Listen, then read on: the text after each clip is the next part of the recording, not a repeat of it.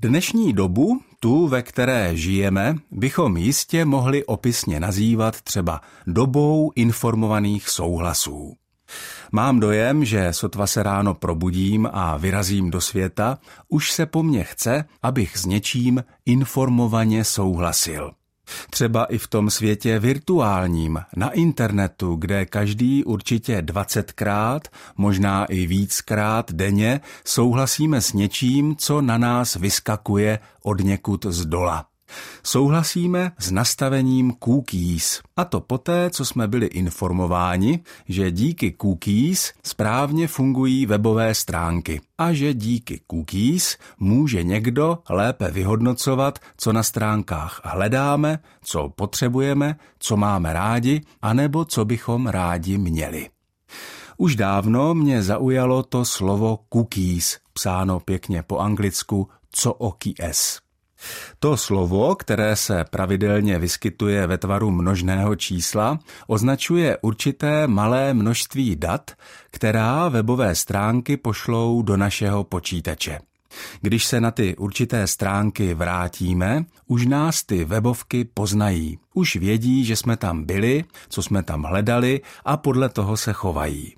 V ideálním případě je pak všechno jednodušší, jak pro nás, tak pro ně. Cookies je slovo, které v angličtině znamená totéž, co naše koláčky, oplatky nebo sušenky. Je to zase taková metafora, jak je ostatně ve světě počítačů a také třeba v dnešním světě vědy obvyklé.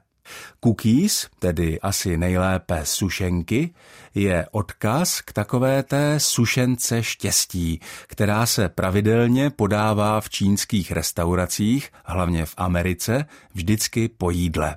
Sušenka štěstí, tedy fortune cookie, je takový malý rohlíček z mouky, cukru, vanilky a sezamového oleje.